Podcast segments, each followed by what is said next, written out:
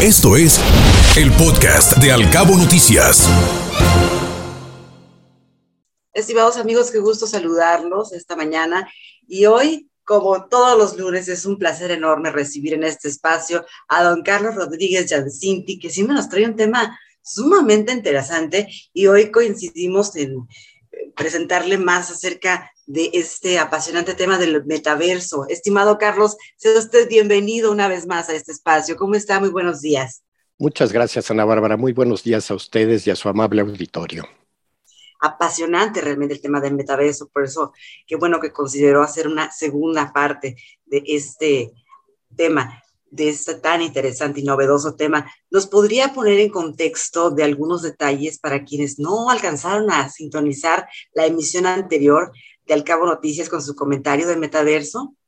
Con mucho gusto. Para quienes no pudieron escuchar la primera parte, les voy a decir que el metaverso es un mundo virtual al que nos conectamos y nos hace sentir que estamos realmente dentro de él. O sea, nos conectamos por medio de la tecnología y sentimos que estamos viviendo dentro de él y estamos interactuando con los elementos que hay ahí adentro de este metaverso, pero particularmente con otras personas que también se conectan.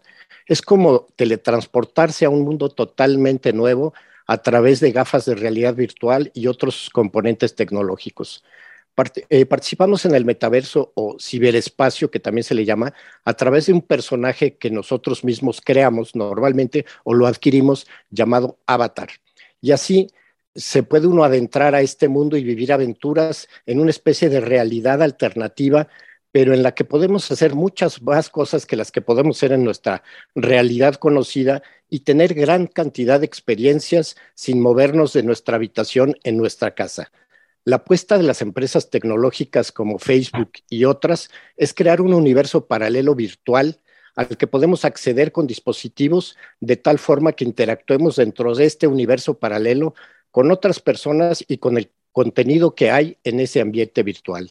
Hasta aquí la primera parte del comentario para quienes no estuvieron en la reunión anterior. La ocasión anterior, Carlos, nos platicaba acerca de algunos ejemplos para comprender mejor algunas ideas, para entender mejor de qué se trata el metaverso y realmente en qué campos es importante y dónde se utiliza o se pudiera utilizar más. Claro que sí.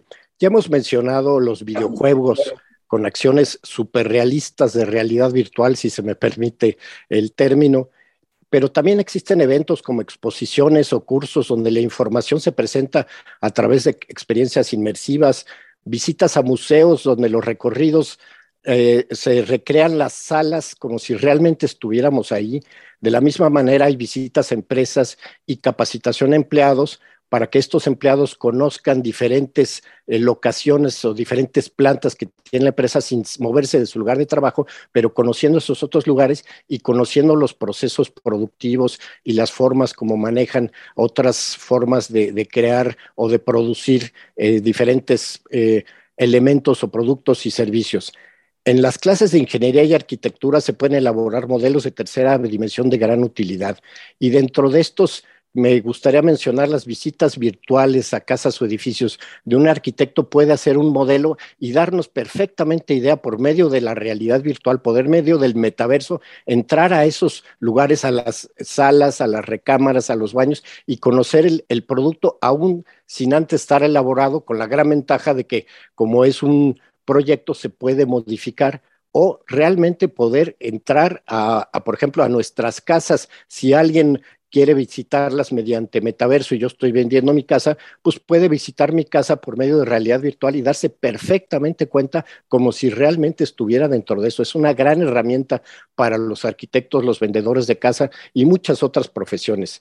Ejemplos en la educación como cursos de historia donde se pueden hacer visitas eh, a los museos de manera virtual o se recrean viajes o incluso se pueden recrear eh, batallas épicas de épocas anteriores. Esto es espectacular, es maravilloso, una enorme herramienta. Y dentro de estas nos podríamos imaginar que de repente estuviéramos en casa tomando café en pijama y que de repente tuviéramos que ir a una junta de trabajo de, de, manera repentina, simplemente lo hacemos mediante nuestro avatar, nos transportamos de manera virtual a una sala de conferencias virtual donde todo mundo está interactuando, a nosotros nos ven como nuestro avatar y no nos tienen que ver que estamos en pijama tomando café en casa. Y por medio de ese avatar podemos interactuar en esa junta perfectamente como si estuviéramos ahí con los demás eh, platicando, eh, compartiendo exposiciones, compartiendo el material que se ve ahí y podemos trabajar perfectamente. Como vemos, estas herramientas son una maravilla y realmente es una gran este, apuesta de la tecnología hacia el futuro. Hasta aquí sería la segunda parte de mi comentario. Es increíble ver la cantidad de campos donde se utiliza o se puede utilizar más el metaverso, Carlos. ¿De qué tamaño es este mercado? ¿Cuánta gente participa o está inmerso en él? Con mucho gusto. Déjenme decirles que en, el año 2021 el metaverso manejó 30.500 millones de dólares y se estima que para 2024 el metaverso podría manejar alrededor de 800 mil millones de dólares al año. Se calcula que hay más de 160 compañías en el mundo ya dedicadas a cuestiones de metaverso. Y para mencionar un ejemplo, solamente el, el juego este multijugador de Fortnite eh, participaron hace unas cuantas semanas 12.3 millones de jugadores en la gira mundial virtual de Francis Scott dentro de ese juego. Es, es impresionante. Eh, también hay un estudio de Boston Consulting Group que asegura que existen 300 millones de personas en el metaverso y se considera que estos 300 millones son usuarios activos promedio por mes.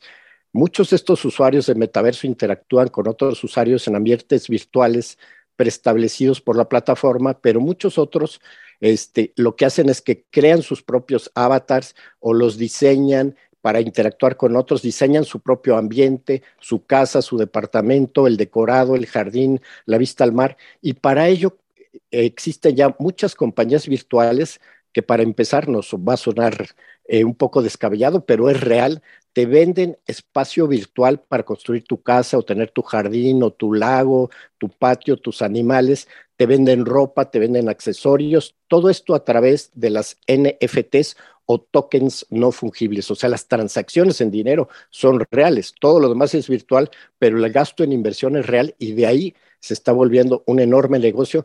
Tan es así que déjenme decirles ya por último que hay ya enorme cantidad de profesiones súper sofisticadas de esto y déjenme mencionarle algunas de las principales como son el desarrollador de ecosistemas virtuales, ingenieros de realidad virtual y realidad aumentada, los game designers, los metaverse planners, los virtual product managers o los virtual marketing specialists, storyteller, digital fashion designer. Como vemos, es un mundo de diversión y entretenimiento, pero también es un mundo para trabajar y facilitarnos muchas actividades de nuestra vida diaria y sobre todo lo que vemos hasta ahorita es que es un gran negocio. Pues hasta aquí termino la segunda parte del metaverso y ya tendremos oportunidad de seguir hablando de tecnología en futuras ocasiones. Qué sorprendente y qué maravilla lo que nos está platicando, hasta dónde ha llegado la tecnología. Aquí en México, ¿cómo andamos en relación con los países en cuanto al uso del el metaverso y la tecnología?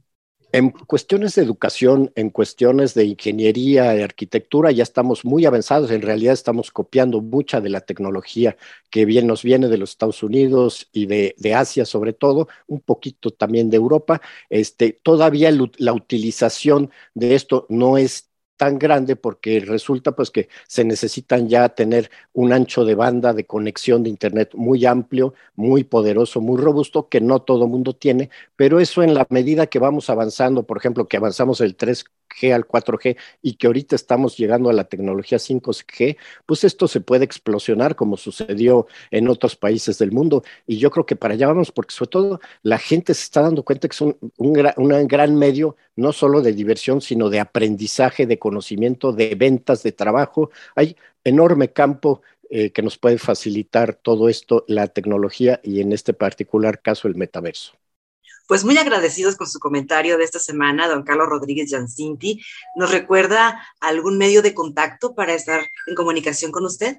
Con mucho gusto, les dejo mi correo electrónico que es carlos r-g.mx. Nuevamente, gracias, Carlos. Que tenga una extraordinaria semana. Muy buenos días. Igualmente, muy buenos días a ustedes, su amable auditorio, y muy buena semana. Hasta la próxima. Gracias. Hasta la próxima. Continuamos. Escuche Al Cabo Noticias de 7 a 9 de la mañana con la información más importante de los cabos, México y el mundo por Cabo Mil Radio 96.3. Siempre contigo.